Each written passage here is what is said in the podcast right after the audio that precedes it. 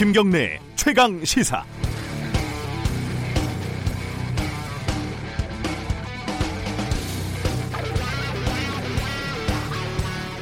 강릉 펜션에서 불의의 사고를 당한 희생 학생들의 발인이 오늘 치러집니다.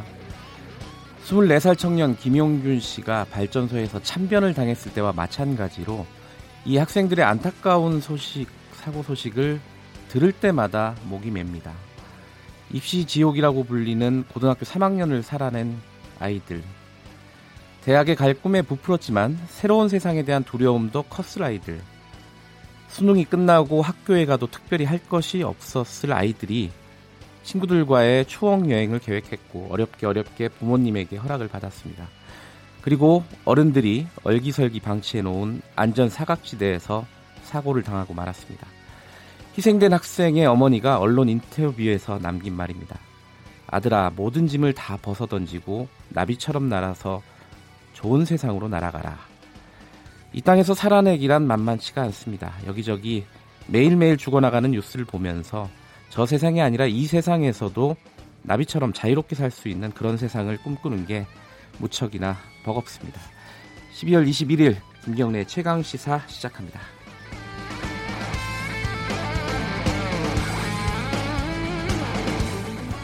주요 뉴스부터 정리하겠습니다. KBS 보도본부 이효연 기자 나와 있습니다. 안녕하세요. 안녕하세요. 아, 남북 관계 소식이 오랜만에 좀 들어왔네요. 어떤 소식이죠? 네. 다음 주 수요일인 26일에 예. 남북 철도 도로 연결 착공식이 예정돼 네. 있습니다. 이에 앞서서 먼저 남측 조사단원 28명이 18일 동안 북측의 경의선과 동해선 철도 구간을 점검을 마쳤습니다. 네. 오늘부터는요, 나흘 동안 북측 도로에 대한 공동조사가 시작됩니다. 우선 사흘 동안 동해선 고성에서 원산까지 100km 구간을 점검하고요. 네. 마지막 날 하루에는 경의선, 어, 경의선 개성 지역 4km 구간을 조사합니다. 네. 이번 조사에서는요, 별도의 조사 장비를 가져가진 않아서요, 사전 방문 성격으로 진행될 가능성이 큽니다. 네. 오늘자 동아일보를 보니까요, 이런 상황을 놓고 구색 맞추기다 이렇게 비판하는 기사를 실었습니다. 네. 동해선 도로를 제대로 조사하려면 일주일 정도는 걸린다고 애초에 통일부가 예측했었는데 착공식 날짜를 맞추려다 보니까 실질적인 도로 상황을 점검하기에는 시간이 빠듯하다는 것이죠. 음. 또 장비를 북한으로 가져가려면 제재 면제 승인을 받아야 하는데 네. 제재 면제도 받지 못했다면서 현장 점검이 사실상은 구색 맞추기에 불과하다고 비판했습니다. 근데 이 도로 철도 연결은 어차피 대북 제재랑 연결되는 내용이라서요, 그죠? 네. 그 실제 공사가 아니고 사실 상징적인 착공식이다. 이게 다 알려진 내용인데 구색 맞추 그러니까 착공식 자체가 사실은 구색 맞추기인데 예. 이거를 구색 맞추기라고 원래 그렇게 얘기를 한 건데 예. 구색 맞추기라고 비판을 하면은 시각이 다른 거죠, 이거는. 관련해 갖고 이제 한미 간의 working group도 오늘 어, 회의가 열리네요. 예, 맞습니다. 이제 남북 문제에 있어서 남과 북, 북과 미, 또 남과 미의 관계가 관계에 따라서 입장 차이가 있다 보니까 한국과 미국 간의 실무진 차원의 소통을 원활하게 하기 위해서 지난달에 한미 working group이 출범했습니다. 우리 쪽에서는 이도훈 한반도 평화교섭본부장이 대표로 참여하고요. 미국에서는 비건 대북정책 특별대표 등이 참여하고 있습니다. 네. 비건 대표가 오늘 서울에서 열리는 워킹그룹 2차 회의에 참석하려고 그제 한국에 왔는데요. 네. 공항에 도착하자마자 기자들 앞에서 대북 인도적 지원이 영향을 받지 않도록 미국 국민의 북한 여행 금지 조치를 재검토하겠다고 말해서 그 의미가 무엇이냐 굉장히 큰 주목을 받았었습니다. 네. 오늘 워킹그룹 회의에서는요. 다음 주 열리는 남북 철도 도로 연결 착공식, 과 현재 정부가 추진 중인 800만 달러 규모의 인도적 대북 음. 지원 사업 등에 대한 논의가 이루어질 것으로 보입니다. 미국이 약간 대화를 하자고 선물 보따리를 조금 푸는 느낌인 것 같은데 이거 네. 남북 관계, 북미 관계가 좀 어, 변하고 있습니다. 뭐 움직임이 있어서 잠시 후에 전문가 연결해서 자세한 내용 어, 나눠볼 얘기 나눠볼 거고요. 미국에서 좀 안 좋은 소식이 있네요. 어, 금리 올라가면서 증시가 확 떨어졌어요, 그죠? 네, 맞습니다. 어저께 미국 중앙은행인 연방준비은행이 기준금리를 0.25% 포인트 올렸습니다. 올 들어서 네 번째 금리 인상을 단행했는데요. 네. 트럼프 대통령이 그렇게 금리 올리지 말라고 연준을 대놓고 비판해온 상황이었는데 연준이 예정대로 금리를 올렸습니다. 음. 금리 인상 이후에 밤사이 뉴욕 다우존스 지수가 14개월 만에 최저치를 기록했습니다. 음. 스탠더드 앤 푸어 지수와 나스닥 여기에 유럽 증시까지 일제히 급락했습니다. 급락 요인에는요, 연준의 금리 인상도 있었지만 지금 미국 연방 정부가 폐쇄될 가능성이 커진 상태입니다. shutdown이라고 그러더라고요. 네, 네. 맞습니다. 미국 의회가 긴급 단기 지출 법안을 마련했는데 트럼프 대통령이 서명하지 않았어요. 네. 중남미 이민자 행렬인 카라반이 계속 국제 이슈로 부각되고 있는 상황이잖아요. 네. 트럼프 대통령이 이런 불법 입, 어, 불법 입국자를 막기 위해서 국경에 장벽을 세우는데 예산을 책정하길 원하고 있거든요. 네. 그런데 이번 긴급 긴급 법안에 포함되지 않아서 서명을 거부했습니다. 추가 협상이 이루어지지 않으면 30시간 내에 연방 정부가 폐쇄될 것으로 보입니다. 음. 연준 금리 인상도 충격이 컸는데 여기에 연방 정부 폐쇄 우려까지 나오면서 뉴욕 증시가 급락했습니다. 문제는 이렇게 되면은 우리 주식 시장에 미치는 여파가 커질 수 있습니다. 어제도 연준 금리 인상 영향으로 코스피 지수가 2060선을 턱걸이로 하락 마감했는데 오늘 장이 열리면 아무래도 우리 주식 시장에 충격이 예상되는 상황입니다. 미국 정치 시스템은 참 우리랑 달라가지고 좀 낯설어요. 예. 정부가 이렇게 폐쇄된다. 이게 나중에 진짜 폐쇄되고 문제가 생기면은 저희들도 한번 좀 자세히 다뤄봐야 될 것 같고요. 예. 장영자 씨 언제적 장영자 씨인데 아직도 뉴스가 나오네요. 무슨 예, 뉴스예요, 이번에? 예. 장영자 씨가요. 이 시간에도 네. 포털 사이트 검색어 상위에 오르고 있는데요. 장영자 씨 하면은 다들 이렇게 표현하죠. 단군 일의 최대 어음 사기, 예. 지하 경제 큰손, 희대의 사기꾼 예, 이런 표현들이 붙는데요. 장영자 씨가 1983년에 7천억 원대 어음 사기 사건으로 32명이 구속되고 당시에 유수의, 7천억 원이면 진짜 어마어마한 예. 돈이죠. 예. 유수의 기업들이 줄줄이 부도를 냈던 사건으로 징역 15년을 선고받았었습니다. 예. 1992년에 가석방 됐는데 이후에도 계속 사기 행각을 해서요. 구속과 석방을 반복해 왔습니다. 네. 그런데 이번에 또 사기 행각이 적발돼서 네 번째 구속돼 재판을 받고 있는 것으로 확인이 됐습니다. 네. 근데 이번에는 남편 고 이철희 씨 명의의 재산으로 불교 재단을 만들려고 하는데 상속을 하려면 현금이 필요하다. 이렇게 속여서 한 6억 원 정도를 지금까지 가로챈 게 검찰 조사로 확인이 됐습니다.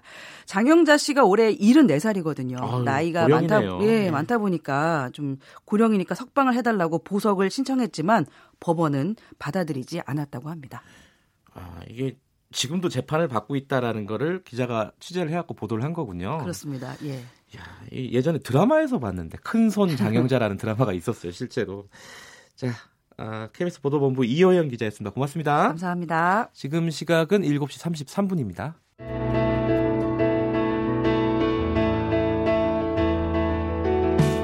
김경래의 최강 시사는 여러분의 참여를 기다립니다. 참여를 원하시는 분은 9730으로 문자 메시지를 보내주세요. 짧은 문자는 50원, 긴 문자는 100원입니다. 애플리케이션 콩으로는 무료로 참여하실 수 있습니다. 네, 김경래 최강 시사 듣고 계시고요. 앞서 뉴스 브리핑에서 어, 얘기를 했는데 스티브 비건이라고 미국 국무부의 대북 정책 담당하는 특별 대표죠. 지금 한국에 와 있습니다. 어, 우리나라에 와 있는데 여러 가지 좀 다양한 메시지들을 내놨어요. 어, 북에 대해서요. 지금 이제 북과의 대화를 지금 실무적으로 조율하고 있는 사람인데 일단은 미국 국민의 북한 여행 조치를 지금 금지가 돼 있는데 재검토하겠다. 그리고 인도적인 지원 확대도 좀 시사를 했고요. 미국의 협상 전략, 그러니까 대화하자고 촉구하는 것 같은데 이게 어떤 의미가 있는지 그리고 실제로 북한이 움직일지 아, 지금 북한이 아무 반응을 안 보이고 있지 않습니까? 이런 데에 대해서 아, 한동대 김준영 교수님과 아, 자세한 얘기 나눠보도록 하겠습니다. 교수님 안녕하세요. 네 안녕하십니까. 네. 이 아까 제가 말씀드렸는데 이게 그 북한 국민 북한 여행 금지 조치를 재검토하겠다, 그러니까 허용해 주겠다, 뭐 이런 음. 거 하고 어 그리고 뭐 판문점도 방문을 했죠 요번에 비건이요. 네, 네. 이런 것들은 북한에 대해서 일단 선물 보따리를 조금 조그만한 거라도 풀고 대화를 하자 촉구하는 뭐 그런 제스처겠죠. 예, 뭐 정확하게 말씀을 하셨는데 네. 지금까지 미국이 뭐 바쁠 게 없다. 예. 그다음에 원칙으로 선비했고 해야 된다. 뭐 이런 얘기를 계속 해왔던 것에 비하면 네. 작지만 지금 말씀하신 것처럼 작지만 조그맣지만 예. 뭔가 예, 전향적 자세를 보이고 당근을 제시했다고는 볼 수는 있습니다. 네. 또 폼페이오 장관도 오늘 새벽에 기사가 있더라고요. 예, 네. 뭐 새해 첫날에 아 이게 해석 영어를 해석한 거라 좀 복잡한데 새해 네. 첫날부터 그리 멀지 않아서 아 네, 네. 김정은 위원장하고 만나자 이렇게 얘기했는데 이것도 역시 같은 맥락으로 봐야겠어요, 그죠? 그렇죠. 예, 예. 그리고 뭐 지난번에 또 트럼프 대통령이 뭐 1, 2월 중에 한다고 얘기를 했, 했었는데 네. 그보다는 조금 더 당기자는 얘기로 좀 들리긴 합니다. 네, 네. 좀 궁금한 거는 그 조명균 통일부 장관이요 기자 간담회에서 네. 어, 김정은 위원장 답방이요 서울에 오는 게 아직 네. 살아 있다고 완전히 그게 어, 취소가 된 게 아니다 연말까지 살아 있다. 어, 네. 뭐 답이 올 수도 있다라고 뭐 희망 섞인 얘기를 하는 것 같은데 그게 가능해요 지금? 어떻게 보세요? 연내 전 연내는 이미 연내는 이미 끝난 것 같고요. 근데 그, 이제 예. 이게 지금 한국이나 미국이나 북한이나 이 자체가 무산된 걸로 해석되는 것은 굉장히 부담스럽죠. 그러니까 음. 지난번에 고위급도 그렇고 북미 정상회담도 그렇고 네. 이것이 뒤로 밀리면서 일정 때문인 정도로 그러니까 판은 깨지지 않고 네. 그냥 여러 가지 일정과 상황 때문에 미뤄졌다는 게 공통적으로 만들고 싶은 프레임 같습니다. 아, 근데 예. 연내로는 아마 힘들어질 것 같고요. 근데 예. 좀 아쉬운 거는 우리가 이렇게 마냥 목 놓고 기다린 듯한 그런 좀 뭐로 보이는 건 양상으로 보이는 건좀좀 좀 바람직하지 않다는 생각이 아, 좀 듭니다. 네. 너무 거기에 목매는 느낌을 주면은 예, 좀 바람직하지 예. 않다. 이걸 우리가 좀 상황을 컨트롤하고 있다는 것도 보여주고, 예. 그다음 따지고 보면 북한과 지금의 세 번이나 정상회담 활동 안에 채널 같은 것들을 제대로 못 만들었다는 생각도 좀 들고요. 예. 못 만들었더라도 우리가 가진 것처럼 외교 외교 무대에서는 좀 우리가 상당히 좀 그렇게 나갈 필요가 있는데 네. 뭔가 우리 앉아서 기다린다는 느낌은 좀 아, 희망 사항만 얘기한다는 거는 좀 예, 아마추어적이라는 생각이 조금 듭니다. 음, 그렇군요. 일단 비건 얘기 조금만 더 해보죠. 그 네네. 판문점에 어, 공동 경비구역 방문을 했어요. 네네. 근데 가서 아무도 만난 건 아니라고 하더라고요. 북한 쪽을 만나지는 못했는데 그럼 왜 갔다고 네네. 봐야 됩니까 이게? 지금 지금 비건 특별 대표가 오는 이유가 한미 working group이지 않습니까? 예, 예. 이게 생긴 이유를 좀 보시면 네. 이게 뭔가 한국이 너무 속도를 낸다는 데 대해서 미국이 좀 그 제동을 건다는 의미에서 생긴 측면이 있습니다. 물론 네. 한미 쪽에서는 이거는 상호 간에 이제 소통하기 위한 거다라고 공조를 강화하기 위한 거라고 하지만 네. 그러면 그 동안에 공조가 없었냐고 물을 수 있는 거 아닙니까? 그 음. 말에 미국도 여기에 대해서 다시 말해서 한국을 제갈 물리고 좀 통제한다는 의미에서 그 어, 반응이 상당히 부담스러운 것 같고요. 네. 그 다음에 남북한이 지금 군사회담을 진전시킨 측면이 있지 않습니까? 네. 여기에 대해서 미국이 싫어하는 게 아니라 미국도 여기에 대해서 환영을 한다는 걸 보여준다는 의미에서 네. 북한과 한국에게 좀 긍정적인 의미에서의 상징적인 제스처로 미국도 반대하지 않는다, 찬성한다 이런 걸 좀 보여주는 것 같습니다. 음 그렇군요. 이제 어쨌든 이런 식으로 좀 만나자, 대화하자, 뭐 이렇게 미국이 어떤 사인을 보내는 건데 북한이 음. 반응을 할까요? 이거 여기에 대해서 어떻게 보십니까?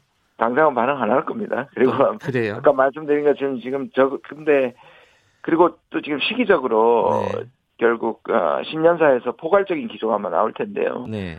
아마 전 세계가 아마 귀 기울이고 있을 것 같은데. 아, 신년사를요? 그때까지 네. 어떤 반응을 보여가지고 이 부분의 의미를 퇴색시키지도 않을 거고요. 네. 물론 신년사에서 뭐 비건의 제안에 대해서 직접적인 반응을 하지 않겠지만 아마 포괄적인 북한이 이제 그 전체적인 전략을 할 때까지는 오히려 안 할 가능성이 꽤 많고요. 네. 지금 전체 양상을 말씀드리면 네. 지금 북한은 미국은 계속 working level 실무회담을 해야지 정상회담에서 제대로 할 수 있다라는 것이고요. 예. 또 미국 내부에서는 그런 거 없이 다시 2차 정, 어, 회담을 하게 되면 6월 지난 6월달에 싱가포르 회담의 정상회담처럼 모호한 합의밖에 나올 수 없다라는 네. 게 미국의 입장인데 북한은 지난번에 이제 김영철의 그 방미가 무산된 이후로는 음. 정상회담 외에는 실무회담은 전체적으로 깨게 만든다. 다시 말해 북한을 압박하고 예. 또는 소모전이고 낭비라고 생각하는 게 지금 북한의 입장이거든요. 네. 그러니까 결국 정상회담에 가서 그러니까 트럼프 외에는 전부 지금 실제로 북미 신뢰 구축 조치 이런 회담에 대해서 반대한다고 지금 북한이 분석을 하고 있기 때문에 네. 일체 실무 회담에 대해서는 북한이 지금 거절하고 있거든요. 네. 그러니까 그게 지금 가장 큰 입장 차이입니다. 아니 그렇게 실무 회담이 진행이 안 되면은 이게 정상회담이 사실상 어려운 거 아니에요? 현실적으로 그죠 미국 미국은 그렇게 보고 있죠. 근데 이제 음. 북한은 그러면 네. 지금은 안 하지만 제가 보기에는 이제 어 신년사를 발표하고 내년 네. 초에는 반응할 건데 네. 미국 북한이 준 미국한테 주는 압박은 실무 회담을 하더라도 구체적인 사안을 가지고 만나야 되는데 네. 미국은 계속 원칙만 얘기한단 말이에요. 네. 그러니까 비핵화하기 전에 아무것도 줄 수 없다는지 시간을 오랜 우리 편이라는 식으로 나오니까 지금은 안 망했겠다고 하는 거지. 예. 그럼 일단은 신년사를 비롯해 갖고 연초에 북한이 어떤 반응을 보이는지를 보는 게 핵심이겠네요. 지금으로서는. 예, 그게 그렇습니다. 그게 예. 지금 제일 초점입니다. 네. 예. 근데 지금 이렇게 미국이 좀 자세를 변화를 보이는 건 분명히 긍정적인 신호긴 하겠죠. 이것 예. 때문에 예. 나오지는 않겠지만. 근데 이게 긍정적인 신호도 있는데 네. 미국에서 이렇게 나오는 뉴스들을 보면요. 예를 들어서 어 비건이 실패를 하면 요번에 이제 어떤 반응을 끌어내거나 아니면 뭐 네. 어떤 회담 같은 것들을 끌어내는데 실패를 하면은 북에 타격을 줄 수 있는 플랜 B를 준비해야 된다. 뭐 이런 저기 소식통의 얘기도 있고요. 그리고 또 뭐, 이번 네. 사태가 좀 진, 계속 이런 교착 상태로 가면은 한반도에 또 위기가 찾아올 수 있다. 이건 전 네. 국무부 장관이 이런 얘기도 하고 이게 그 미국의 전체적으로 북한을 바라보는 시각이 좀 부정적인 것 같아요. 아 그럼요. 지금 어떤 의미에서 이 시쳇 말로 트럼프 대통령하고 폼페이오 두 사람이 하드캐리하는 아, 입장이죠. 하드캐리요. 예, 예. 거의 대북에 대해서 부정적이고 네. 그다음에 전 국무부 장관 이런 사람들은 기본적으로 트럼프와도 반대하는 사람들이기 때문에 네. 전체적으로 이제 북한에 대한 압박을 얘기를 하고 혹시라도 네. 트럼프 대통령이 북한에게 어, 양보, 미국에 불리한 양보를 할 거에 대한 상당한 우려가 있기 때문에 네. 그런 것들을 얘기를 하고 있고 또 트럼프 정부도 타결하기 전에는 자기들이 북한에게 준 것이 없다. 국내 정치적인 압박에 대해서 실질적으로 지금까지는 어, 원칙론을 얘기할 수밖에 없는 측면이 있죠. 근데 네. 지금 비건도 그렇고 얼마 전에 이제 볼튼도 강경파 볼튼도 네. 제재 완화를 처음으로 언급을 했거든요. 네. 물론 그 뒤에는 바뀐 것이 없다는 또 다시 원칙론으로 돌아갔지만 네. 그러니까 이 부분에 대한 여러 엇갈린 신호들이 나오기는 있는 것은 사실입니다. 네. 오늘 어쨌든 스티븐 비건이 어, working group에 참여를 하죠. 참석을 해서 네. 그 800만 달러 인도적 지원 문제, 그러니까 우리나라가 지금 유니세프나 이런 데다가 800만 달러를 공여하는 게 지금 의결이 돼 있잖아요. 네, 맞습니다. 이 지원을 미국 쪽에서도 뭐 일종의 용인을 한다 이렇게 볼 수 있겠나요? 오늘 그 결과를 보면은? 왜냐하면 지금 공항에서 얘기했던 것 중에 가장 중요한 것 중에 하나가 이제 그 대북에 인도적 지원을 하겠다는 것이고 예. 지금 유엔 쪽에서도 나오는 많은 발언들이 보면 네. 이 부분에 대해서 완화할 수 있다라는 얘기가 나오고 있고 네. 그 원연장선상에서 말씀하신 지난 9월 21일 교추협의죠. 저도 1원이고 저도 여기에 사인을 서명을 했는데요. 남북 교류협력 그, 추진 협의에 예, 예, 예. 예. 그때 뭐 좀 말이 많았습니다만은 이제 미국과 유엔이 이렇게 나온다면 네. 한국에서 이미 나왔는 것과 연결이 되면 자연스럽게 연결될 수 있으니까 굉장히 실제적인 합의가 나올 수 있는 측면이 좀 있죠. 예. 그건 오늘 좀 소식을 기다려 보면 될 것 같고요. 그리고 또 26일 날 착공식 열린다는 얘기가 아까 뉴스에 있었어요. 네네. 남북 철도 도로 연결 착공식인데 이게 대북 제재가 안 된 상황에서 공사가 실제로 이루어지는 건 아니죠? 지금 굉장히 애매한데요. 이게 예. 보시면 조사 착수하는 것도 그러니까 중기계가 들어가면 이게 제재 위반 사항입니다. 미국 에, 북한으로 큰 예. 중공업 기계가 들어가면 왜냐하면 조사를 하려면 그게 필요하니까요. 그렇죠. 그것도 제재 면제를 받아서 들어간 건데요. 음. 그러면 과연 이것이 착공하고 진짜 공사로 이어, 이어지느냐 여기서 다시 제재 문제가 닥칠 것이고요. 네. 이 부분에 대해서 미국이 나 미국이 상당히 강경하기 때문에 네. 북한의 조치가 오기 전에는 아마 음. 하기가 힘들 겁니다. 북한의 가시적인 조치가. 그러니까 이거는 내년에 이제 북미 회담과 연동이 되어 있고요. 예. 그러나 우리 쪽에서는 그래도 착공식 문제 정도는 제재 면제상 그건 착공식이니까 예. 기념식이니까 예. 예. 실제로 가는 게 아니니까 해 두자는 것이죠. 예. 근데 이게 착공식 한다고 해서 지금 내년에 곧바로 착공을 할 수 있는 부분은 아닙니다. 예. 그러니까 정부에서 계속 얘기하는 것처럼 상징적인 남북 경협의 경협의 상징적인 어떤 기념식 뭐요 정도로 네. 일단 받아들이면 되겠네요. 예, 맞습니다. 현재 상황에서는 어찌됐든 어, 지금 좀 답, 청취자 여러분들도 그렇고 좀 답답한 상황이잖아요. 북미, 남북. 네, 이 관계가 좀 답답하고 교착 상태로 느껴지는데 내년 초까지 한번 좀 기다려 보자. 그리고 신년사 한번 주목해서 보자. 요 정도로 오늘은 좀 어, 지금 상황을 읽으면 될것 네. 같습니다. 그죠? 네. 제, 제 해석이 맞죠? 네, 네 맞습니다. 네. 알겠습니다. 오늘 말씀 감사합니다. 네, 감사합니다. 한동대의 김준영 교수님이었습니다.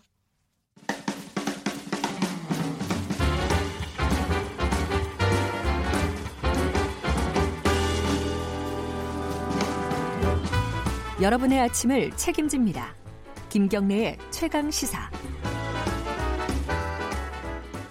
네. 금요일 이 시간에 한 주를 정리하는 코너입니다. 한 주간에 관심을 끌었던 사회적인 쟁점에 대해서 대중의 의견, 어, 반응들은 어떻게 나타났는지 여론의 민낯을 파헤쳐보는 시간 빅 커뮤니케이션 전민기 팀장님 나와 계십니다. 안녕하세요. 네, 반갑습니다. 전민기입니다. 이게 이거를 한 5분 10분 들으면은 네. 어, 한 주가 정리되는 것 같더라고요. 감사합니다. 제일 많은 사람들이 읽은 기사 뭡니까? 그 최근에 아무래도 안전 사고들이 연이어 터지다 보니까 네. 지금 우리 국민들의 가장 큰 관심은 안전인 것 같습니다. 그렇죠. 그 연합뉴스 기사고요. 고3 10명 참변 강릉 아. 펜션 보일러 배관 비서, 비정상적 연결 확인 음. 136만 명이 검색한 기사고요. 네. 이게 이때 당시만 하더라도 뭐 여러 가지 원인에 대해서 좀 명확히 나오지 않은 상황인데 그렇죠. 그때 이 기사를 통해서 어, 가스 보일러하고 배기구를 연결하는 연통이 제대로 연결되지 않은 예. 상태였다라고 한 기사인데 많은 분들이 예. 관심 가졌고요. 2위 역시도 강릉 펜션 관련 기사입니다. 120만 네. 명이 본 기사고 한겨레에서 엄마가 강릉 펜션 사고로 숨진 아들에게 나비가 되어 날아가라. 제가 오프닝에서 인용했던 부분이네요. 아 그러시군요. 예. 그래서 이 내용이 사실 많은 분들이 보면서 눈물이 나왔다 이렇게 어, 저도 이 기사 읽고 한동안 좀 먹먹했어요. 네, 그래서 좀 나비처럼 날아서 좋은 세상으로 날아가라 이런 네. 내용이었고 또 어머님이 어떤 책임을 선생님들에게 돌리지 말아달라 또 이런 인터뷰 기사도 네. 함께 화제가 됐고요. 그 외에도 강릉 펜션 관련 기사가 대부분 100만 건 이상의 아. 클릭수를 기록하면서 전체 기사 합치면 뭐 2천만 건에 가까운 검색량을 기록했을 정도고요. 지난 한 주 가장 많은 분들이 함께 관심 이 음. 있어 있고 또 마음 아파한 소식이었습니다. 너무 놀랐어요, 사실 이 뉴스는. 그죠? 맞습니다. 예. 근데 지금 상황은 어, 비정상적으로 보일러 배관이 연결됐다는 게 확인이 됐고 그리고 그럼 그게 누구 책임이냐 이거를 지금 수사를 하고 맞습니다. 있더라고요. 보일러가 잘못 시공이 된 것인가, 예. 아니면 누가 혹은 의도적으로 그것까지 이제 지금 수사를 하고 있더라고요. 근데 이제 자격이 없는 분이 그걸 또 설치했다라고 예, 하면서 그런 논란이 커지고 예, 있습니다. 나오고 있더라고요. 사실 안전 불감증이죠 결국 맞습니다. 총론적으로 예. 따지면요. 그리고 강릉 펜션 말고 다른 기사 중에는 어떤 게 가장 많이 봤나요? 94만 명이 본 기사고 이데일리 기사입니다. 레모나 아. 경남제약 상장 폐지 결정. 아, 예. 저희도 한번 다뤘었는데 어제. 그렇죠. 예. 그래서 이 비타민 레모나로 유명한 경남제약의 상장 폐지 소식이 전해졌는데 사실은 이 사안의 어떤 내용보다도 그렇죠. 다른 부분으로 연결되는 그 통로가 있습니다. 그래서 삼성 바이오로직스 같은 경우는 4조 5천억 원 분식 회계에도 상장 유지가 됐는데 네. 경남제약은 49억여 원 회계장부 조작으로 과징금 4천만 원 받고서 상장 폐지가 되는 게 어, 말이 되냐 이런 반응들이 사실은 많은 거예요. 국민청원 네. 게시판에도 경남제약 상장 폐지 결정에 항의하는 글들이 많이 나오고 있고요. 뭐 주가만 올려놓고 상장 폐지라니 터무니없는 상장 폐지 결정에 앞날이 캄캄하다 음. 이런 글들이 많이 달렸습니다. 엊그제 미디어 오늘 이정환 대표가 여기 나와서 예. 경남제약과 삼성 바이오로직스 상장 폐지가 어떻게 다르고 비교하셨군요. 예, 이렇게 좀 장, 상세하게 설명을 해줬거든요. 어, 청취자 여러분들도 혹시 궁금하시면은 팟캐스트 같은 걸로 엊그제 걸 들어보시면 그 될것 같아요. 최근에 좀 중요한 게 사실은 네. 이 내용들을 좀 상세히 비교하거나 다뤄줄 필요가 있는데 네. 사실 그 법원의 판결에 대해서도 일단 신뢰가 없다 보니까 그 판단이 맞다고 하더라도 이제 사람들이 맞아요. 믿지 않는 경향이 있어서 이런 걸 좀 fact check 정확히 해주는 기사가 더 많이 나와야 될 것 같습니다. 예. 자, 이게 많이 읽었던 기사는 이 정도인데 댓글이 가장 많은 뉴스. 이건 뭘까요? 의외의 기사였는데요. 예. 국민일보의 사연 뉴스라는 그런 아, 기획 기사고 예. 이왜 며느리는 시댁 김장을 해야 하나요라는 아, 제목이었습니다. 김장철이니까요. 예, 만 800개 댓글 달렸고 좋아요가 250개, 화나요가 한 6,500개 달렸더라고요. 어휴, 화를 많이 내셨군요. 예, 그래서 보고. 이 여, 지금의 어떤 한 여성을 소개하면서 네. 김장철이 되면 시댁에 무조건 불려가는데 내가 시댁 김장김치를 먹는 입장이라면 상관없는데 나는 김치를 사 먹는데 음. 어 불려갔다. 네. 그래서 나는 그날 약속이 있다라고 했더니 넌 무조건 와야 된다라고 해서 네. 갔다라는 거예요. 그러니까 몸도 안 좋았고 그러는데 일부는 뭐 며느리가 원한다면 자식된 도리로 시댁 김장 도울 수 있는 거 아니냐라는 의견도 그런 있고. 것도 있겠죠. 예. 아, 뭐 며느리가 반드시 시댁 김장 날에 가야 하는 건 아니라는 의견으로 여러 가지 좀 경론이 오가면서 예. 됐는데 어쨌든 화나유가 6,500개인 걸 보니까 많은 여성분들이 굉장히 공감한 사연이 아닌가 싶습니다. 뭐 여러 가지로 해석이 가능할 것 같아요. 이 네. 기사에 화가 날 수도 있고 네. 이런 상황에 화가 날 수도 있고 그럴 그렇죠? 것 같아요. 예. 그래서 이제 시어머니 어떤 반응들이니까 예. 뭐너 안 오면 주변에서 어떻게 생각하겠냐 아니면 음. 할 것도 별로 없으니까 오라 이게 굉장히 강요됐다라는 거예요. 예. 근데 사실 요즘 시어머니들이 또 이렇게 무조건 강요하진 않거든요. 며느리 눈치도 많이 보는데 또 뭐 몇몇 이런 사연들이 올라오면서 아, 내가 그런 것들을 겪은 분들은 굉장히 또 화를 내는 그런 내용이었습니다. 이거 어려운 문제입니다. 이거 맞습니다. 저도 네. 느끼고 있는 문제입니다. 이거 어려운 남편들이 문제예요. 중간에서 네. 어떻게 해야 될지 난감하죠. 예. 예. 자, 공감을 많이 받은 게 있어요. 좋아요, 싫어요를 많이 누른 거죠? 예, 이게 지금 SNS에서도 굉장히 화제가 되고 있습니다. KBS 기사고요. 한국 언론 오독독이라는 뭐 예. 부제가 붙었더라고요. 그래서 두 번째로 언론만 보면 한국 경제는 곧 망할 것 근데 같다. 이 기사가 최경영 네. 기자가 쓴 건데 네. 최경영 기자가 이게 월요일 화요일 날 여기서 얘기했던 내용이에요. 아, 뉴스에 재발견해서 하셨다는 예, 했던 예. 내용을 이제 텍스트로 옮겨 가지고 인터넷에서 검색할 수 있는 건데 어, 우리가 얘기했을 때는 큰 화제가 안 됐는데 인터넷에 예. 올리니까 요새 인터넷이 세긴 세네요. 맞습니다. 그래서 경제가 뭐 안 좋았다라고 하는데 혹시나도 못 들으신 분들 계실까봐 설명 좀 예. 해드리면 진보든 보수든 국내 학자들은 대체로 경기가 별로 좋지 않다는데 의견에 공감한다라는 음. 분위기라는 거고요. 네. 경제 상황이 안 좋은 것과 경제 보도 행태가 나쁜 거는 별개의 문제라는 거죠. 네. 뭐 예를 들어서 미국 경제가 안 좋다고 또 미국 경제가 불황이라고 해서 미국 유수의 언론사들이 한국의 언론사들처럼은 보도하지 않는다는 겁니다. 네. 그러니까 경제가 안 좋을수록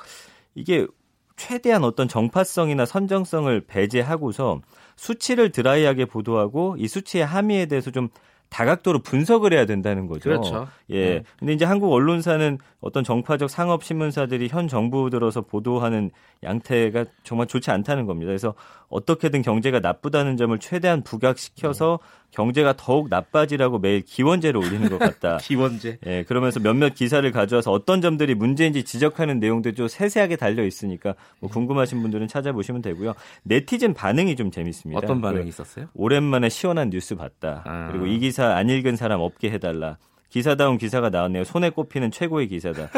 2004년부터 그 13년 데이터를 가져다가 2018년 뉴스로 썼다라는 게 예. 아, 물론 지금 경, 정부가 아예 책임이 없다라는 건 아니지만 마치 네. 경제라는 걸 무슨 무자르듯이 뚝 띄어가지고 어떤 연계성이 있는 건데 그런 걸 고려하지 않았다는 것에 대해서 좀 많은 비판이 올라왔습니다. 최경영 기자가 어 지금 말씀하신 이 단어 선택을 보면 최경영 기자 스타일이 딱 묻어나요. 그래요. 예. 한국 언론들이 기원제를 올리고 있다 이런 아, 표현들이요. 그렇군요. 최경영 기자 스타일인데 이거 팟캐스트에 이 따로 요거를 잘라가지고 저희들이 올리거든요. 그렇습니다. 예, 예. 궁금하시는 분들은 다시 듣기로 한번 들어보시면 저도 한번 들어봐요. 예. 예. 뭐 시원한 느낌이 있어요, 사실 들어보면요. 오늘은 어, 여기까지 하겠네요. SNS로 가장 화제가 된 뉴스 제목만 한번 알려주시죠. 예, 중앙일보, JTBC 보도 합쳐서 5,400여 건 퍼나른 뉴스인데 그 예. 심석희 선수 평창전에 이러다 죽겠다 싶을 정도로 아, 맞았다. 폭행 사건. 예. 재판이 진행 중이죠. 맞습니다. 그리고 조민진 선수도 그랬다라는 예. 게 어제 또 보도되면서 큰 화제가 됐습니다. 알겠습니다. 오늘 여기까지 하고요. 다음 주에 뵙겠습니다. 고맙습니다. 감사합니다. 여론의 민낯 빅커뮤니케이션 전민기 팀장님이셨고요. 김경래 최강시사 1부는 여기까지 하겠습니다. 2부에서는요. 지금 청와대 그 특별감찰반 이 게 굉장히 큰 논란이잖아요. 관련해 가지고 민주당 박주민 의원, 한국당 김영우 의원 두 분 모시고 어, 이 관련한 토론 진행해 보도록 하겠습니다. 기다려 주시고요. 어, 코너 이름은 최고의 정치네요. 자, 김경래 최강 시사 잠시 후에 뵙겠습니다.